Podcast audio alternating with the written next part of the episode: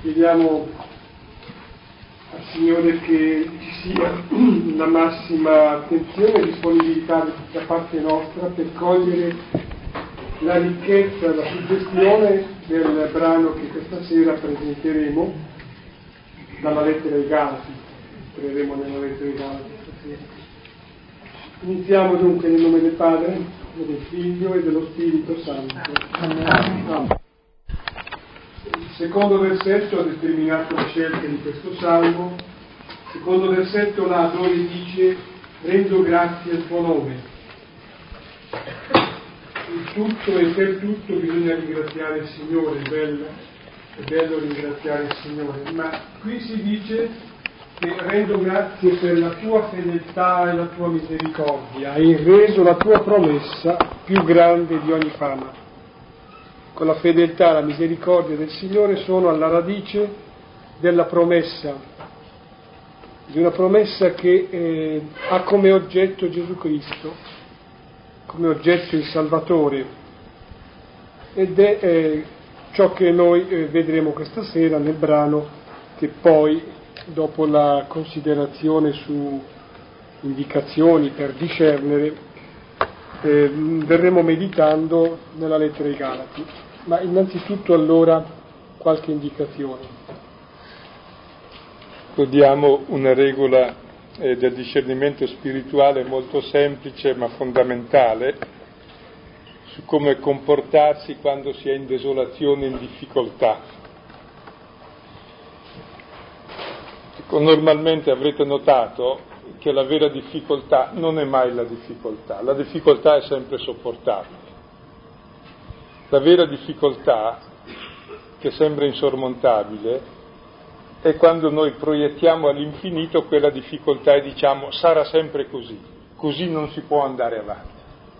Per cui mi diventa insopportabile non quel che sto sopportando, che è sopportabilissimo, ma l'idea di quel che sarà.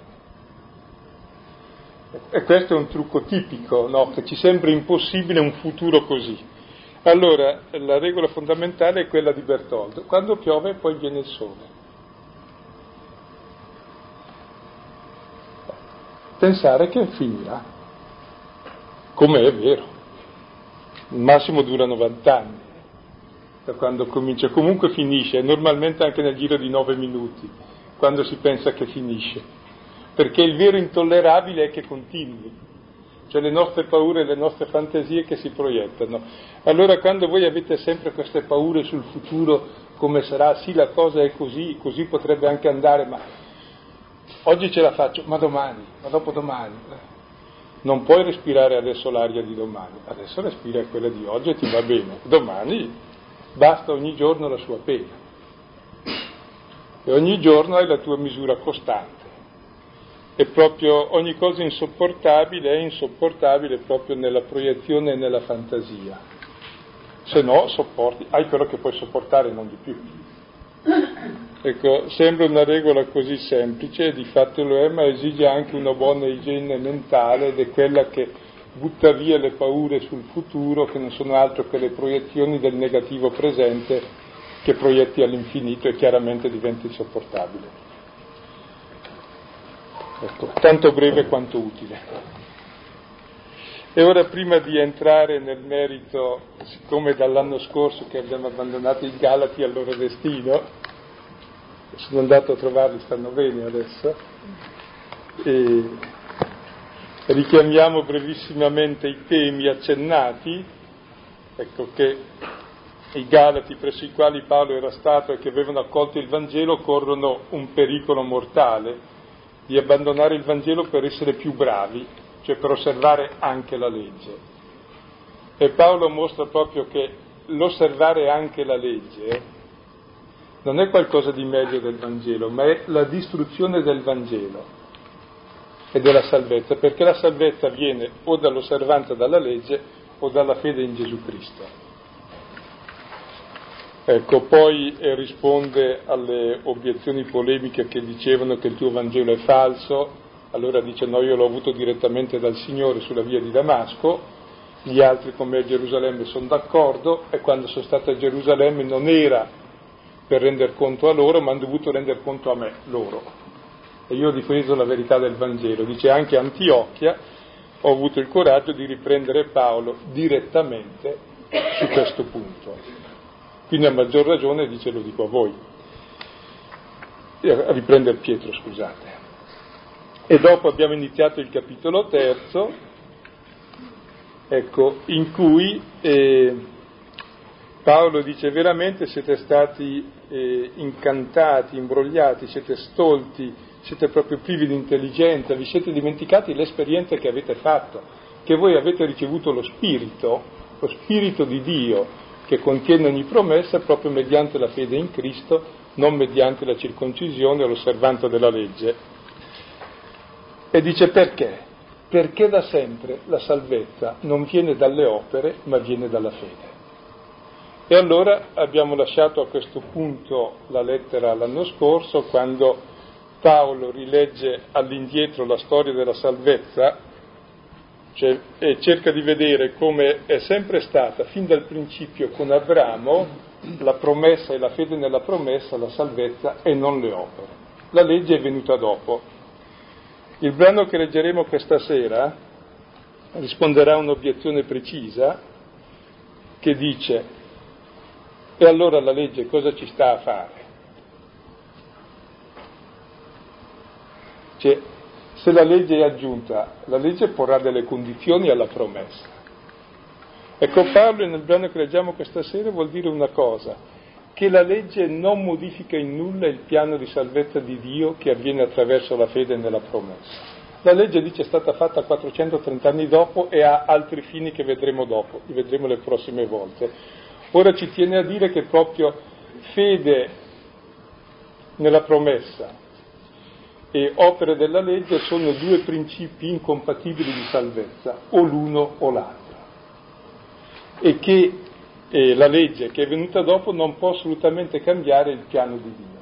E prende come esempio eh, un esempio umano del testamento. Dice un testamento che è già stato rettificato, giuridicamente corretto e che è stato promulgato perché è già morto il testatore, dice nessuno lo può cambiare Oppure vedremo l'esempio, non si sa bene se parla di un testamento o di qualcosa di simile ancora più facile da capire per gli ebrei, cioè una donazione tra vivi. Se uno ha donato una cosa a un altro, una volta donata quella è sua e nulla può cambiarla.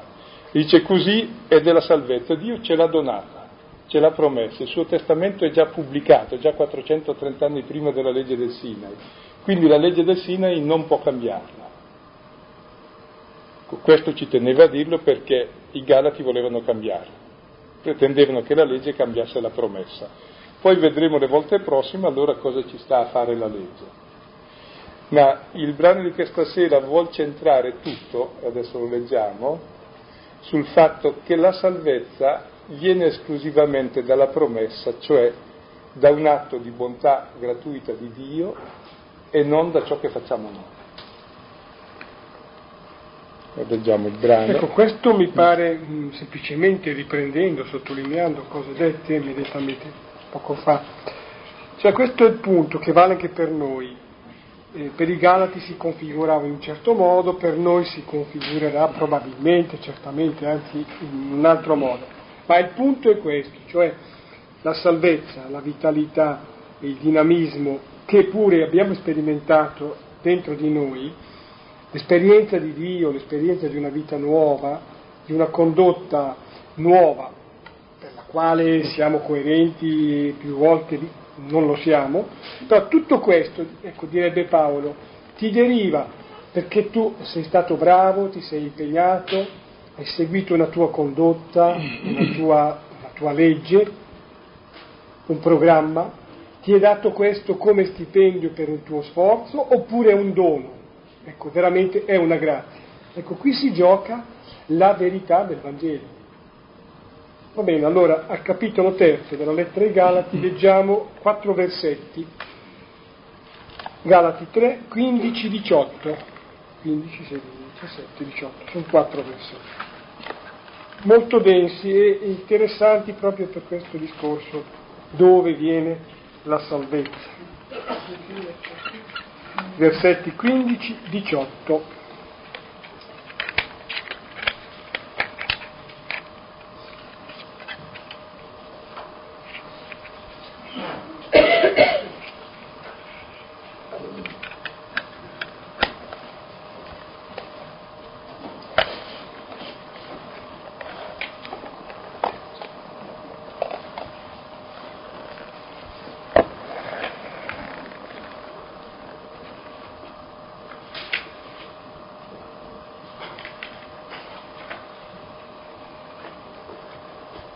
Leggo. Fratelli, parlo da uomo, perfino la donazione, testamento, ratificata, nessuno la invalida o vi aggiunge. Ora ad Abramo furono dette le promesse e alla sua discendenza. Non dice e alle discendenze, come si trattasse di molte, ma di una sola, e alla tua discendenza, che è Cristo. Ora, questo dico, la donazione già prima ratificata di Dio, la legge venuta dopo 430 anni non può invalidarla, sì da annullare la promessa. Se infatti l'eredità è dalla legge, non è più dalla promessa, ma ad Abramo Dio ne fece grazia mediante la promessa. Come vedete la parola chiave è la promessa e l'eredità. C'è una talbot che sta occupando un passaggio fuori dal cancello. Se di qualcuno di qua, perché sennò le farò portare via. Ecco, come vedete il problema centrale è la parte fondamentale è quello della promessa dell'eredità. E praticamente l'eredità che Dio ci vuole lasciare, che è il suo figlio, che è il fatto che noi siamo figli, ecco, da dove viene? È il problema di tutta la lettera, viene dal fatto che noi facciamo certe cose per cui meritiamo questa eredità, cioè osservando delle leggi lui ci dà l'eredità, oppure viene dalla promessa, cioè siccome lui ce l'ha data, noi ce l'abbiamo, non perché l'abbiamo meritata. Ora, non può essere le due cose insieme. Cioè merito e dono sono due cose che si escludono radicalmente. Il dono non puoi meritarlo se no non è dono, se devo pagarlo quello non va. Tra l'altro il merito distrugge la radice del dono, cioè, proprio. Siccome l'eredità è il dono dell'amore di Dio gratuito, se viene attraverso la legge non è più l'eredità del dono di Dio, quindi non c'è più neanche la salvezza. Ci sarebbe il tirare il collo per autosalvarci. Quindi come vedete è, siamo al tema centrale della nostra fede e Paolo parte eh, dalla certezza dell'esperienza che i Galati hanno avuto e che ogni credente ha, che è salvato, che ha il dono dello Spirito, che vive da figlio di Dio, non perché è bravo, ma perché ha creduto all'amore di Dio per lui e ha accettato per fede la promessa che si è compiuta in Cristo. E il modo di argomentare di Paolo, che trova già questo prefigurato nella scrittura, è un modo interessante, cioè che Paolo rilegge il fatto presente, che cioè la salvezza viene dalla promessa, lo legge nella storia sacra leggendola all'indietro, cioè non è che uno parta eh, per provare dicendo bah, non so da che premessa partire e non so dove arriverò No, lui parte da una cosa precisa, sa cosa vuol provare. Vuol provare il dato di fatto, che lo Spirito Santo ce l'abbiamo. Quindi quando uno vuol provare una cosa non parte mai nell'incerto, sa cosa vuol provare, è la realtà esperienziale, se no, se no non prova niente. E lui, attraverso la storia sacra, risalendo all'indietro, trova le radici di questo fatto, così lo capisce meglio nella sua essenza ed è quello che aiuta a fare i Galati ed è quello che aiuta a fare, a fare anche noi. E quindi seguiamo il testo e poi ci fermeremo sui vari aspetti. Versetto quindicesimo. Fratelli, parlo da uomo. Perfino la donazione, testamento ratificato, nessuno lo invalida o vi aggiunge.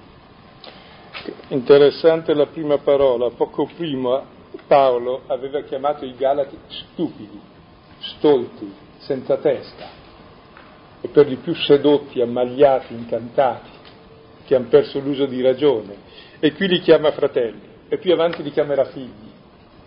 Cioè, Paolo usa un po' tutti i registri no, per, per, attirare la loro attenzione. Il suo amore sa essere insieme duro ma anche dolce. No?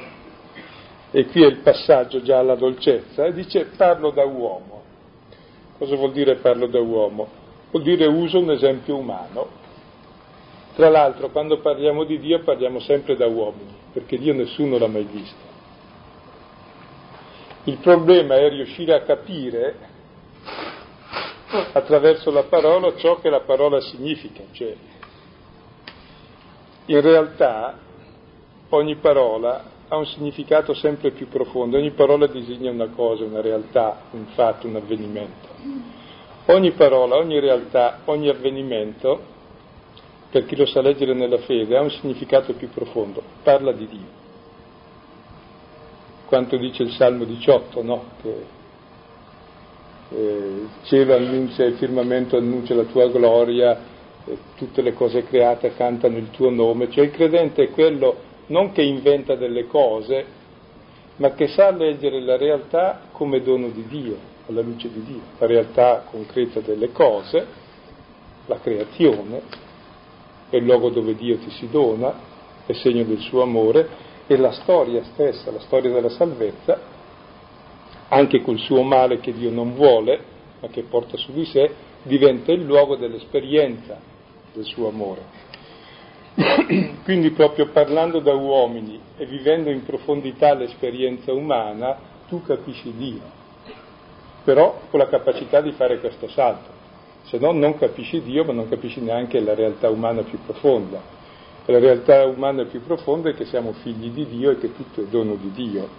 Ah, faccio notare semplicemente che con, questo, con questa traduzione si recupera la profondità del significato a cui accennava Silvano forse viene un po' vanificato, banalizzato traducendo, vi faccio un esempio comune, la Bibbia che abbiamo sott'occhio traduce così. Comunque, ecco, parla da uomo partendo da una realtà umana che diventa simbolica, espressiva di altro. E qual è allora la realtà di cui parla? La donazione o il testamento? Non si sa bene di che realtà sta parlando, ma forse è apposta ambiguo e spiego. E credo la Bibbia traduce testamento, no? Qui. Sì.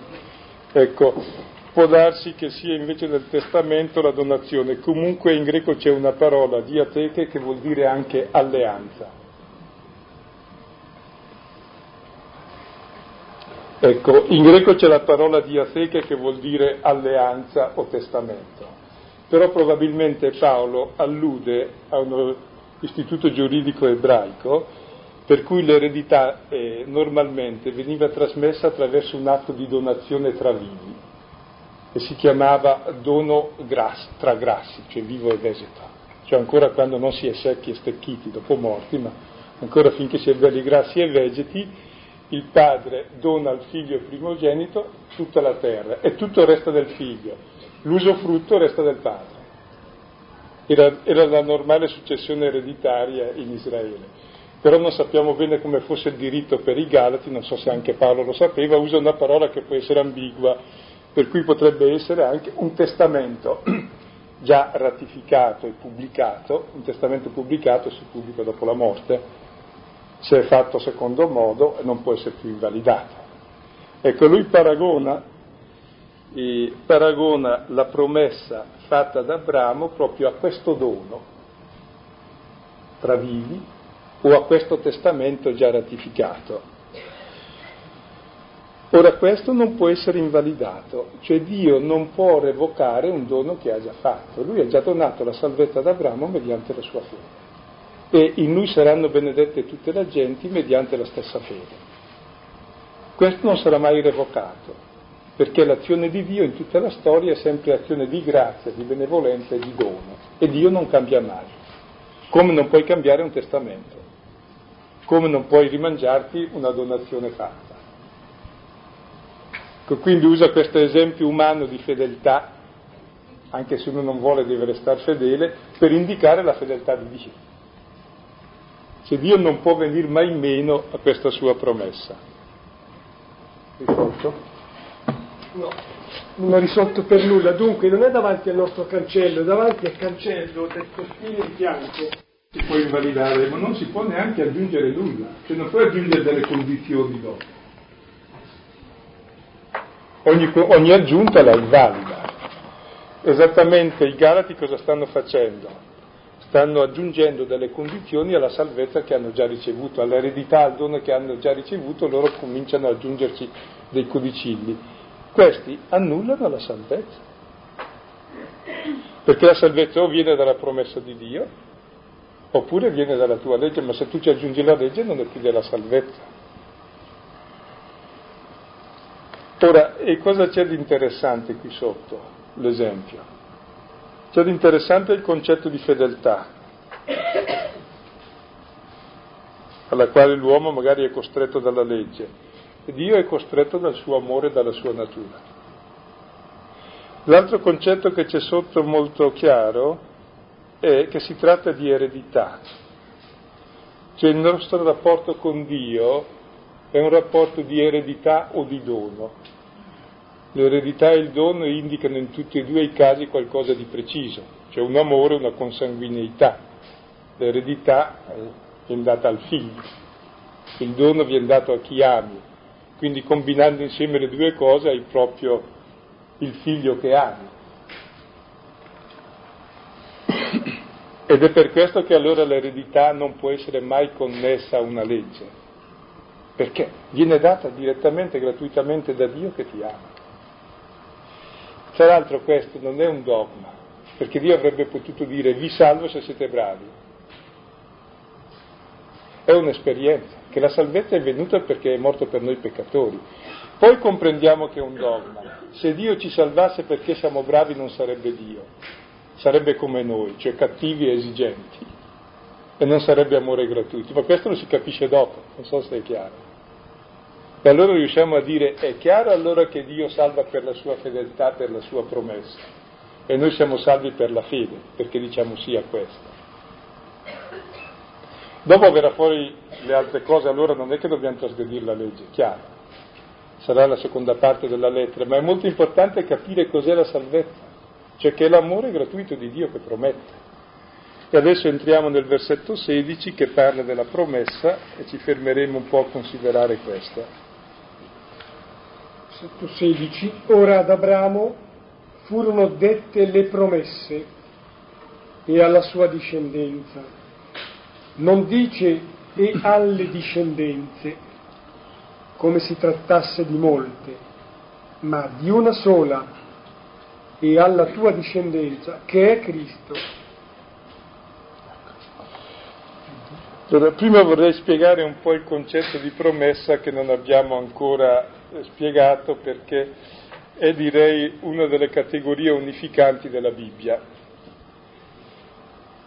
E la promessa è esattamente il contrario di una conquista, cioè che differenza c'è tra supponi un anello comperato e un anello di uguale valore che ti viene regalato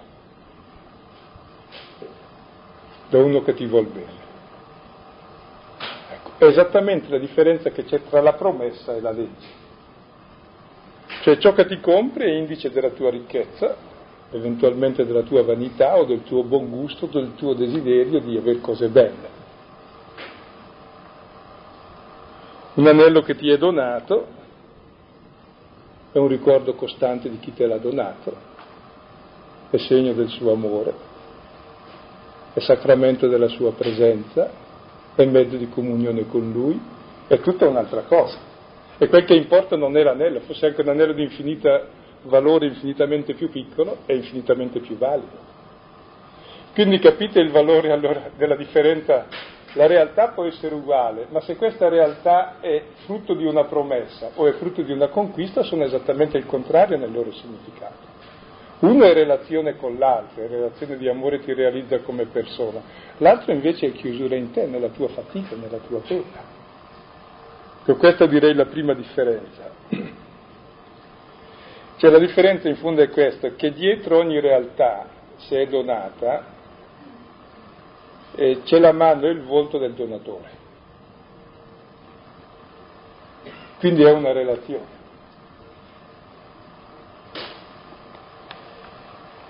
Una seconda cosa importante nella promessa è che Dio ritarda sempre a mantenere le promesse.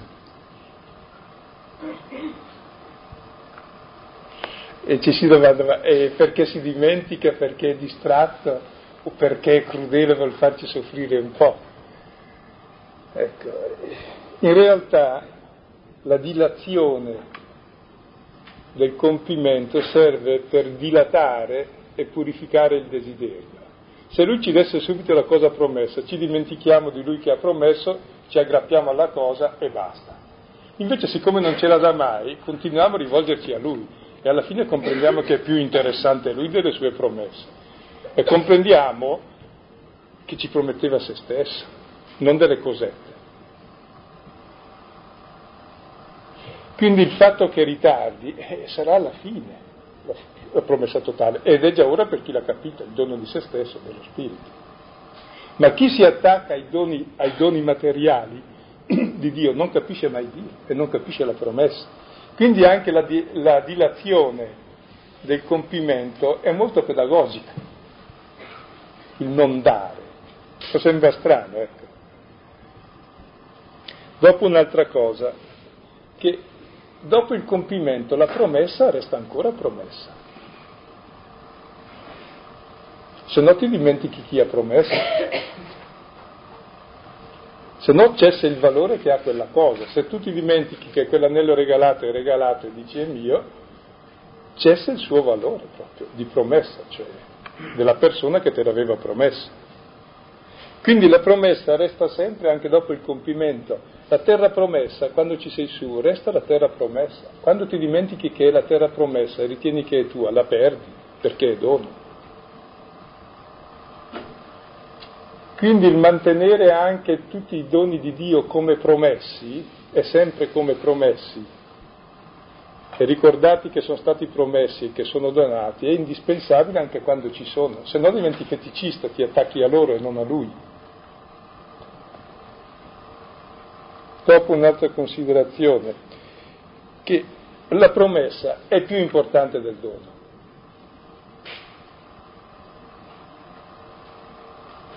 Voglio dire, se un re ti promette un anello, un re che ti vuol bene, è più importante, non so, di un viaggio premio che ti dà un'agenzia turistica che vale di più di quell'anello. Perché? Perché la promessa vale in relazione alla persona. Perché? Perché in ogni promessa uno compromette se stesso. Quindi Dio con le sue promesse si compromette,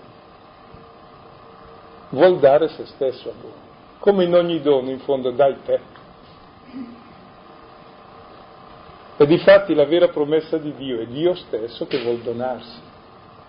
E avviene pienamente nell'incarnazione e nel dono dello Spirito a ciascuno di noi, che è l'incarnazione in ciascuno di noi. Questa è la vera promessa di Dio, di Dio che vuol donarsi totalmente a noi. Ed è questo il problema da capire.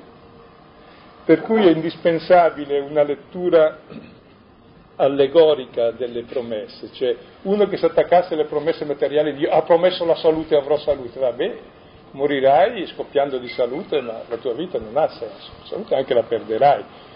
La salute vuol dire un'altra cosa, vuol dire anche la salute se ce l'hai, vuol dire anche la malattia se ce l'hai. Ti ha promesso la terra, sì, la terra che ha avuto Abramo è stato il sepolcro di Sara, che ha comprato, quindi non era neanche così promessa. vuol dire qualcos'altro di più profondo. Sì, anche la terra, ma qualcos'altro di più profondo di cui la terra è segno. Cioè dobbiamo abituarci a saper leggere i segni. Ed è tipico dell'uomo che sa leggere i segni. Cioè voglio dire, per l'animale le cose sono quel che sono, il piatto con quel che c'è dentro e quel che c'è dentro e basta. Per noi no, è tutto il resto è il cibo, è la vita, è la commensalità, è la fraternità, è la fatica, è il lavoro, è la condivisione, è la gioia, è la pena. Quindi anche tutte le promesse della Bibbia dobbiamo avere la capacità di leggerle proprio come promesse di Dio, cioè spiritualizzate, di comunione con Lui. Perché la nostra salvezza in realtà non sono i doni che Dio ci fa, ma è Lui stesso che si dona. E allora proprio in tutta l'economia della promessa noi dobbiamo arrivare a capire che nella promessa proprio è Dio stesso che si promette ed entriamo in comunione di amore con Lui che si vuol donare. E questo ha nulla a che fare con la legge, con la conquista o col merito. È qualcosa di molto più grande. Ed è tutta l'economia della salvezza è in quest'ottica, mentre l'altra è l'economia della perdizione, cioè della fatica, della pena, del dovere, della schiavitù, del non riuscirci, del non farcela, della condanna. Sarà quanto vedremo successivamente. Ecco. Mi sembrava utile un pochino rilevare questi concetti della promessa perché spesso si dimenticano, si usa molto la promessa, la promessa, ma in realtà la promessa è la cosa più importante per l'uomo anche nelle relazioni interpersonali e poi nelle relazioni con Dio. Cioè la promessa in fondo è l'economia del dono, e dicevamo già all'inizio che tutto sulla terra è dono, il principio della creazione è dono. Se tu la leggi come dono, allora il dono ti mette in comunione con chi dona, col Padre, che ringrazi, e quindi vivi la realtà in pienezza, in pienezza umana e divina, e di comunione con Dio. E poi lo vivi come comunione con i fratelli con cui condivivi. Se tu vivi la realtà come possesso, come conquista, ecco, possesso e la conquista è il principio di decreazione, cioè l'egoismo, è il principio di distruzione del mondo, che ti dividi da Dio, dicendo è mio, ti dividi dai fratelli. E come vedete allora tutta l'economia del dono, della promessa, Ecco, è indispensabile per entrare in una mentalità biblica che poi non è una mentalità, è l'unico modo in cui si può essere salvati, perché l'altra è la mentalità eh, dell'egoismo, del potere, della schiavitù. Quando si parla della salvezza biblica, appunto, non è una salvezza religiosa, ma è la salvezza dell'uomo non religioso, cioè dell'uomo come, come uomo. Ecco, allora, in, No, stavo pensando che questo discorso sulla promessa è importante, e ci si dovrà tornare e riflettere e a lungo, perché credo che, mh, ecco ad esempio, se la promessa la si restringe nel caso, eh, come dice già il versetto sedicesimo, eh, circa Gesù Cristo, che viene promesso, poi viene mandato, ecco, guai se cala la tensione che è insita nel, nell'attesa dell'adempimento della promessa. E ci è stato promesso, è stato dato, adesso ce l'abbiamo. E davvero si passa da, dalla percezione del dono alla, alla pretesa quasi del possesso. Si cade allora in quel rischio che nel Deuteronomio è formulato così, guai se ti dimentichi, entrando in possesso della terra che io ho promesso ai tuoi padri, se ti dimentichi che quella terra ti è stata data, ti è stata promessa, eh, si perde il, il, senso del dono, nella misura in cui cala questa, così, questa tensione che te lo fa vivere proprio mm, come qualcosa che è promesso, promesso e dato continuamente, si compirà al termine del, del ciclo della storia, ma fino allora deve esserci la dimensione della promessa, della promessa da parte di Dio recepita da noi. Dunque dice, andando avanti, ad Abramo furono dette le promesse alla sua discendenza. Dice, non alle discendenze come si trattasse di molte, ma di una sola, e alla tua discendenza che è Cristo. Allora, un'altra parola sulla promessa, la parola vuol dire messo davanti, e la promessa sta sempre davanti, non ce l'hai mai in tasca, è sempre un po' oltre. E questo versetto che parla della promessa parte con Abramo, termina con Cristo.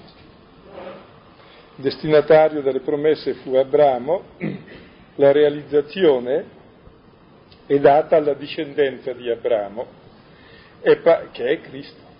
E Paolo argomenta con un eh, metodo che a noi sembra strano, un po' da cavilloso, dice, dice alla discendenza, non alle discendenze, quindi vuol dire che è uno solo, quindi è Cristo. Cioè, insomma, un ragionamento un po' tirato, diremmo noi, no? In realtà non è un ragionamento tirato, perché lui sa già che è Cristo. L'esperienza è che Cristo è l'erede e ci ha dato lo Spirito, ed è la vera discendenza di Abramo. Quindi c'è un debole argomento filologico, ma un grosso argomento teologico, cioè la realtà è così. E quindi legge all'indietro questo piccolo dettaglio della scrittura in cui la promessa è fatta alla discendenza, per dire in realtà la discendenza è Cristo. E Paolo si basa proprio sulla unicità di Cristo, che è l'unico nome nel quale è data salvezza a tutti gli uomini, perché lui è il figlio e solo nel figlio siamo figli e non c'è nessuna salvezza al di fuori che dall'essere figli di Dio e siamo figli solo in Gesù, sia che lo sappiamo sia che non lo sappiamo. E chi non lo sa non vive da figlio e quindi vive una perdizione, per questo l'importanza ecco, dell'annuncio che scopra questo. Quindi l'argomento di Paolo ecco, si basa su questa profonda certezza che è l'esperienza appunto della discendenza di Abramo che è Gesù. Ora qui vorrei chiedere eh, qual è l'esperienza che noi abbiamo di Gesù come Messia nostro, come Signore nostro, come nome in cui c'è salvezza. E qualora comprendiamo questa affermazione di Paolo. Diversamente ci rimane oscura. Ma a conclusione magari del versetto sedicesimo, io vorrei dire questo, che proprio a conferma delle cose che dicevamo prima eh, sulla promessa. Ecco, eh, Gesù Cristo, a cui è fatta la promessa e che d'altra parte è oggetto della promessa, ecco, Gesù Cristo è colui che è stato atteso, è atteso anche, che è venuto e che verrà. Ecco, proprio è la promessa allora Gesù Cristo che seppure si è realizzata, deve ancora pienamente realizzarsi. È promessa, cioè è alle spalle perché è venuto, però è anche davanti perché ancora si dice verrà. A lui la promessa, ma lui anche è oggetto della promessa che sta lì innanzi. Versetto 17. Ora, questo dico,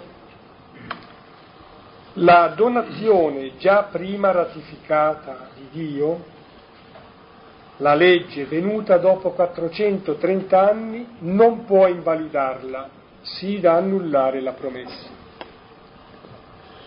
E qui Paolo richiama direttamente il Sinai, dove fu data la legge, l'alleanza del Sinai, ecco, e dice questa non può assolutamente invalidare o cambiare quella che è l'economia di salvezza di Dio, che è quella della promessa e della grazia. Cioè, vedremo dopo in che rapporto stanno. Comunque una cosa sicura è che è stata fatta 430 anni dopo, quindi c'era già la promessa e la grazia, quindi il testamento era già fatto. Quindi questo qui non lo cambia. Quindi chi pretendesse di cambiare la fonte della salvezza sostituendovi alla fede nella promessa l'osservanza della legge, sbaglia, cioè va contro la salvezza. E qui cita appunto l'episodio del Sinai che normalmente noi chiamiamo alleanza, no? l'alleanza del Sinai, ecco, come fosse l'unica alleanza. In realtà in Israele ci sono moltissime alleanze, come la categoria promessa è una delle categorie che legge tutta la storia della salvezza, così la parola alleanza L'alleanza di Dio con Israele corrisponde in fondo alla promessa. E dicevo ci sono tante alleanze nella Bibbia. La prima alleanza è la creazione, entra in contatto col mondo e con l'uomo facendolo. La seconda l'abbiamo quella con Noè, la terza quella con Abramo. E poi c'è, se voi leggete il Siracide dal capitolo 44 al 49 si fa tutta una serie di alleanze e quella del Sinai non è nominata come alleanza, è chiamata semplicemente prescrizioni e decreti, per dire come va ridimensionata. E per capire anche lo spirito dell'alleanza non dobbiamo ricorrere alla legge, la legge c'è nell'alleanza del Sinai. E il significato profondo che ha la legge lo vedremo successivamente, Mentre per capire il significato dell'alleanza del Sinai dovete tenere presente che Dio vuol rendersi alleato del popolo. Cosa vuol dire che vuol rendersi alleato? Vuol dire che si prende a cura i destini del popolo. Però in ogni alleanza si faceva un patto, che cioè chi avrebbe trasgredito l'alleanza sarebbe stato squartato in due e il patto lo si faceva squartando degli animali in due pezzi e poi si passava in mezzo ai due pezzi e ognuno passava giurando mi capiti così se trasgredisco il patto. E voi vi ricordate eh, quando ci fu la prima alleanza eh, con Abramo, fece Dio spaccare le vittime in due. Abramo si addormentava, si assopiva arrivando agli avvoltoi, ma si svegliava. Chi passò in mezzo alle vittime spaccate? Non Abramo felice. Che l'alleanza di Dio è unilaterale, è Lui che promette di non romperla, è Lui che dice mi romperò io. Noi no, noi l'abbiamo sempre rotta. Ancora prima che ce l'avesse era già stata trasgredita quella dell'ore. Infatti la rotta Mosè, per significare che era già rotta, prima di ricevere. E Dio ce ne dà un'altra. E in ogni alleanza che è di questo tipo, che cioè di amore, un'alleanza graziosa, cioè di grazia, di amore, l'infedeltà dell'altra parte è portata da chi ama. Cioè la pena della trasgressione, dell'infedeltà, la porta non chi è infedele, ma chi è fedele. Ed è per questo che Dio passa in mezzo alle vittime, perché sarà Dio a diventare vittima della nostra infedeltà. È la croce il nostro male lo porta lui su di sé.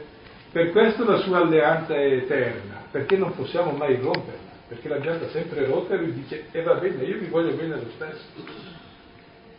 Per questo la croce è la nuova alleanza eterna. E per questo Geremia 31, 31 seguenti dice e lì conoscerete chi è il Signore. Cioè il Signore è uno che è fedele nella nostra infedeltà che ci ama gratuitamente, che è disposto a portare su di sé il nostro male, allora capisco Dio come amore, come amore gratuito. E capisco chi sono io per Lui, che sono figlio, amato infinitamente. Capisco il Signore. Quindi anche quando si parla di alleanza va intesa in questa direzione sempre della promessa. Poi è vero, c'è la legge e sarà il giorno successivo che dice perché dunque la legge. Qui vuol solo dire che è stata aggiunta 430 anni dopo e non cambia il modo di vedere Dio. Quindi non può annullare la promessa, che Dio non si contraddice. E tra l'altro, con questi temi della promessa e della salvezza che viene dalla promessa e dalla fede e non dall'osservanza della legge, tocchiamo sì il centro del cristianesimo, ma tocchiamo anche il centro della teologia giudaica. Cioè lo stesso Israele, leggendo la Torah, la legge, attraverso i libri sapienziali e i profeti, eh, giunge alla stessa teologia come Tavas. Cioè che Dio è grazia e misericordia, è il libro di Giona, per dare un esempio, degli infiniti è il libro di Osea, è il libro di tutti i profeti, che denunciano il peccato e annunciano il perdono. Normalmente c'è il pericolo, anche nel fondamentalismo sia, sia cristiano, i farisei siamo tutti noi cristiani, sia ebraico, sia musulmano, anche se ci sono anche errori più allegri lì, c'è il pericolo proprio di prendere la legge alla lettera dicendo noi la osserviamo e siamo a posto. Per questo è necessaria la predicazione profetica per Israele, per il cristiano, per l'Islam e per ogni uomo, che dice, che dice tu credi di essere a posto, solo perché sei incosciente o dai, perché allora chi sei? Per questo è importantissima la predicazione profetica e, e il Vangelo stesso per capire il significato profondo della legge. Questo non solo per il cristiano, ma teniamo almeno importante per noi cristiani per lo dimentichiamo.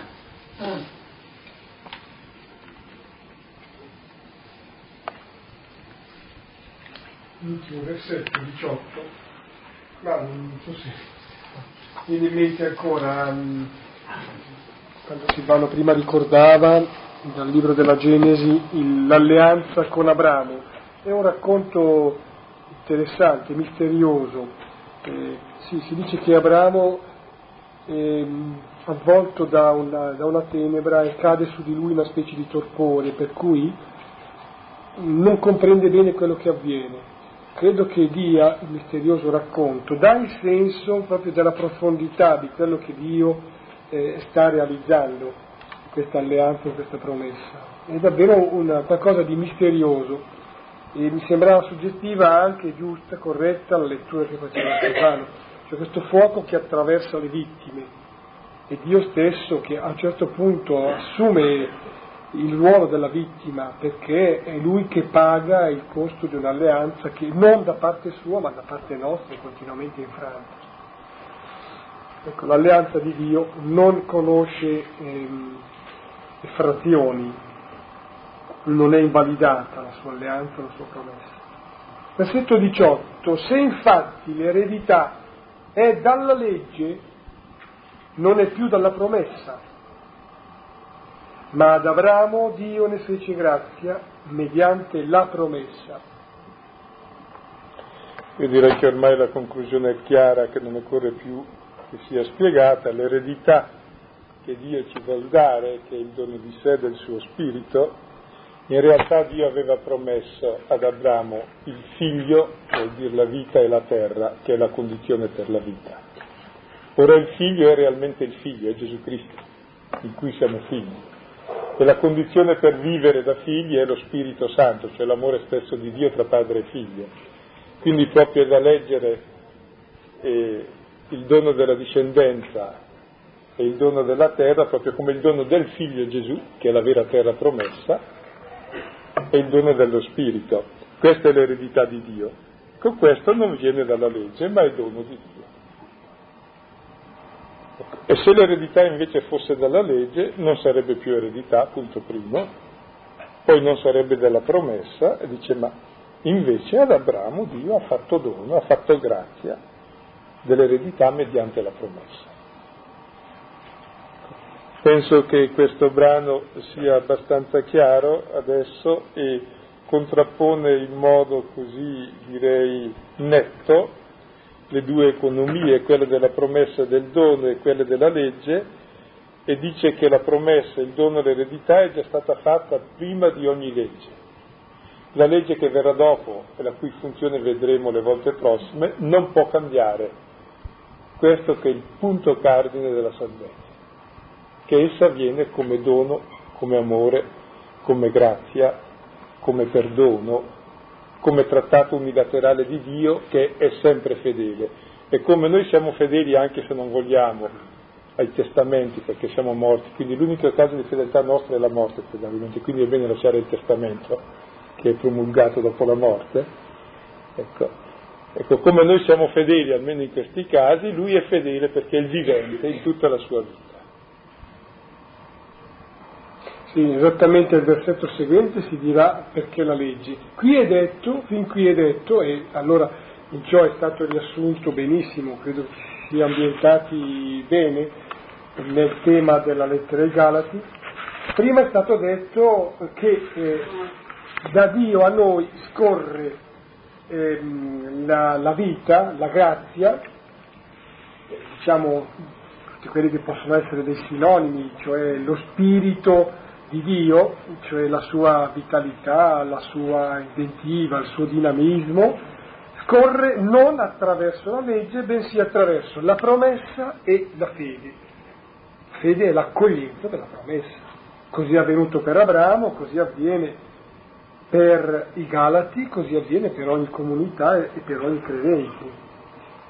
Ecco, qui possiamo sostare allora. Terminato.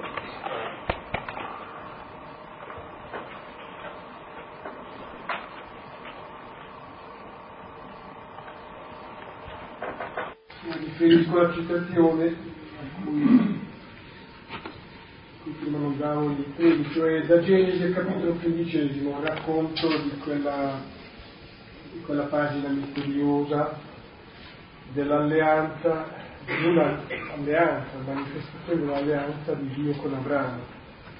Genesi 15. Ma quale aspetto ci ha colpito, ecco, di questo discorso della, della promessa? Quale aspetto della educazione, della pedagogia di Dio per farci crescere con, eh, educando i nostri desideri, le nostre attese, la nostra attesa, o altri aspetti, così come il testo ci ha, ci ha colpito, la spiegazione che faceva Silvano. Coraggio. Come riferimento non avevo mai pensato, ma il punto di riferimento non sono più io, anche nel, nell'errore non è Dio, è Dio che parla. Io posso, se posso dire, che divento più bravo ad altri, divento più... comunque sono io sì, sì. Però questo eh, passaggio da... Sì, è importante questo, perché è il passaggio dall'Antico al Nuovo Testamento, cioè dell'accettare di essere salvati. Perché pagando non si diventa più buoni, non ci si purifica, si diventa più cattivi. Adesso che l'ho pagato, scusa, posso anche farlo il male. Un così. E, mentre invece proprio che Dio paghi è molto bello, se voi prendete Isaia 54, dopo il cantico del servo, l'ultimo cantico del servo, è bellissimo il modo col quale Dio si rivolge a Gerusalemme, Israele, a ciascuno di noi, come uno si rivolge alla sua sposa e dice scusami, guarda, ti ho dimenticato per un momento, mi sono girato da mi sono sbagliato io. Chiede scusa di essersi sbagliato lui e ti ho abbandonato ma non lo farò mai più. In realtà è stato Gerusalemme, siamo stati noi ad abbandonarlo. Ma lui ci chiede scusa del fatto che noi l'abbiamo abbandonato. Perché è vero. Cioè soffre lui questo abbandono, mica noi. Ci chiede perdono, lui dice non lo farò più un errore così. Cioè paga realmente lui.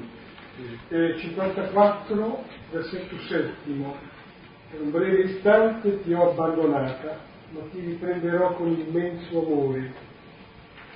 In un impeto di collera ti ho nascosto per un poco il mio volto, ma con affetto perenne ho avuto pietà di te, dice il tuo Redentore, il Signore. Io ho detto il modo più barbaro possibile, però... Che è il modo giusto, che è così ma di fatti è giusto rivolgersi a Dio, anche per le cose concrete. Però l'importante è che ti stai rivolgendo a Dio. E Dio non si sovrappone o ne nega le cose concrete, è la sorgente delle cose concrete, tutto è dono suo. Il problema è vivere la quotidianità e la concretezza come dono di Dio. Allora la vivo, ma quel che cerco, cercate il regno di Dio e resto vi sarà dato in sovrappiù. Cioè tutto quel che c'è è dono suo. Quindi glielo chiedo come dono, perché quel che mi interessa è che è dono suo. E poi, se per caso non ce l'ho, perché a un certo punto anche mi verrà meno, mi interessa anche di meno perché certamente ho di più, ho lui come dono. E se notate nel Padre nostro, noi chiediamo a Dio che compia le sue promesse però queste sue promesse sono la sua volontà, che noi facciamo, il regno, la santificazione del suo nome, poi anche il pane quotidiano, che vuol dire la vita quotidiana di ogni giorno, ma che è segno della vita, il perdono, cioè chiediamo a Dio che realizzi in noi le sue promesse. E quello che noi viviamo nella quotidianità facendo la sua volontà, il pane, il perdono, la fraternità, è già un segno di questo regno. E perché lo chiediamo a Lui? È interessante, perché proprio chiedendolo a Lui ci rivolgiamo a Lui e l'importante della preghiera non è ciò che chiedi, è che ti rivolgi a Lui. Come tante volte i bambini si mettono a carognare, ma non perché vogliono una cosa, vogliono una mamma. Qualunque cosa gli dai la fanno stesso. Ecco, la nostra preghiera un po' è questa, è giusto, chiediamo anche delle cose se ci servono, però le cose ce le sappiamo anche procurare normalmente se no facciamo anche senza se non ci sono. L'importante è quelle che ci sono saperle leggere come dono e quindi viverle con pienezza. E poi in realtà chiedendo quelle cose non è che ti attacchi a quelle cose, se no diventi feticista, ma realmente eh, dialoghi con lui. E quindi diventa proprio un pretesto la cosa che ti manca per ricordarti di lui. No. E quindi è giusto rivolgersi a lui. E poi la cosa avviene, è giusto chiedere la salute, è giusto chiedere il pane quotidiano, è giusto chiedere queste cose. Chiaro? Vuol dire chiedere, vuol dire che noi le richiediamo come doni. E quindi vuol dire che le viviamo in una dimensione non di paura che mi manchino, perché Dio non lascia mancare, il Padre vostro sa di cui avete bisogno.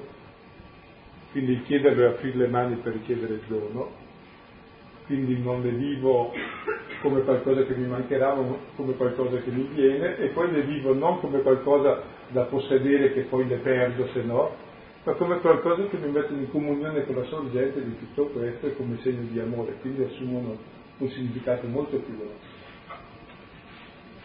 Poi arrivi al cantico di San Francesco d'Assisi, no? che loda Dio per tutte le creature. Ed è interessante, loda Dio per il giorno, ma anche per la notte no, che pure c'è per aereo nubilo, anche per il sereno, cioè arriva poi a lodare Dio per tutte le circostanze quotidiane della vita, anche per quelle che possono sembrare meno lodevoli.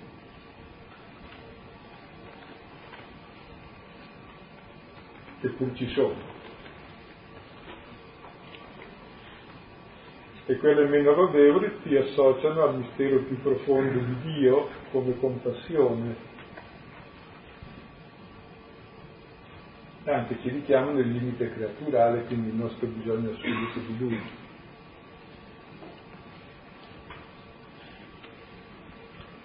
Che per me è una cosa così che è importante leggendo questi brani un po' come tutta la lettera ai Galati è questa, no?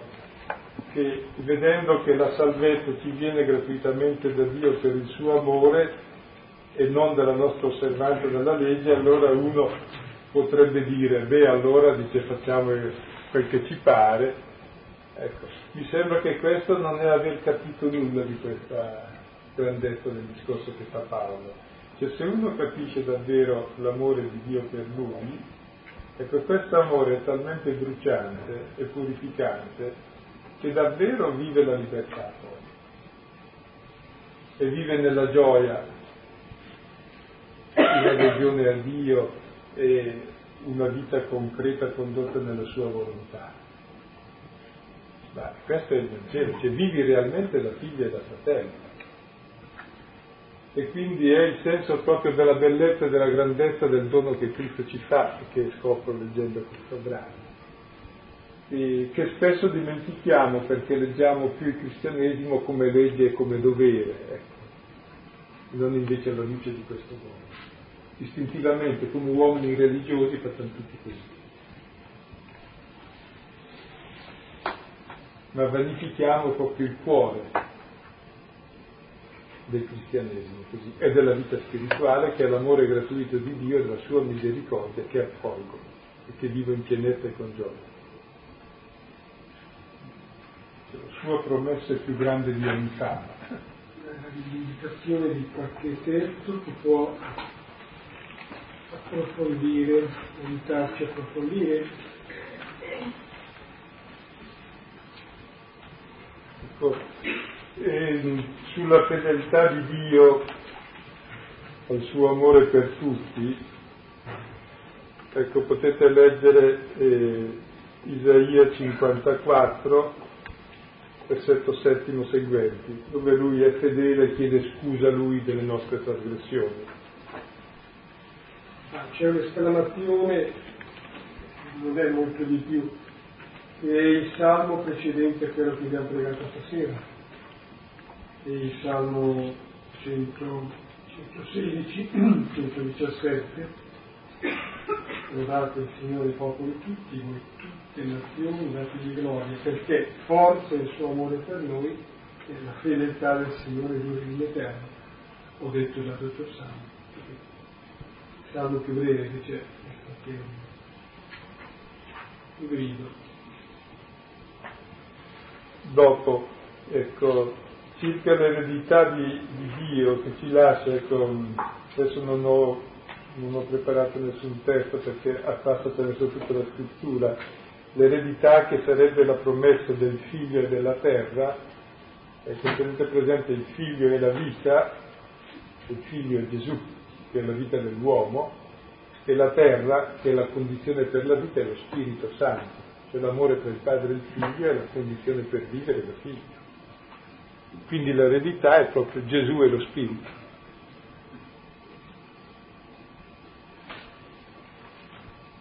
Dopo eh, circa Gesù Cristo come unico nome in cui c'è salvezza appunto per questo, vedete Atti 2.36, dove Pietro dice nel giorno di Pentecoste che Dio ha costituito questo crocifisso Gesù come Signore e Salvatore come Kyrios, come Dio e come Messia, Cristo Salvatore. E Atti 4.12, nel suo nome c'è salvezza e non è dato nessun altro nome sulla terra nel quale gli uomini possono essere salvati. La salvezza dell'uomo è essere figlio e in Gesù siamo figli. Dopo circa le alleanze, leggete il Siracide 44-49 dove si fanno tutti i tipi di alleanze per cinque capitoli, trascurando quella sinaitica chiamata solo prescrizioni, e dà una prevalenza all'alleanza sacerdotale, perché l'alleanza sacerdotale si trasmette, è ormai staccata dalla terra, si trasmette attraverso la benedizione a tutti. Quindi è quella che passa più facilmente.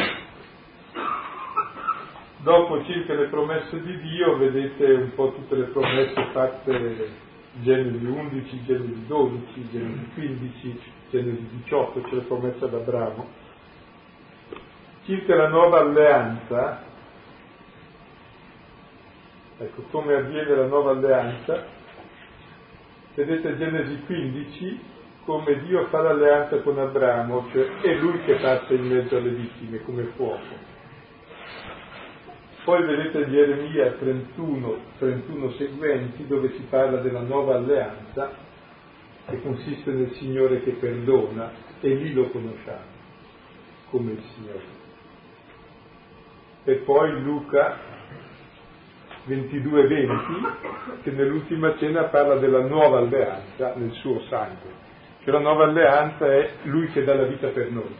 Questa è l'alleanza.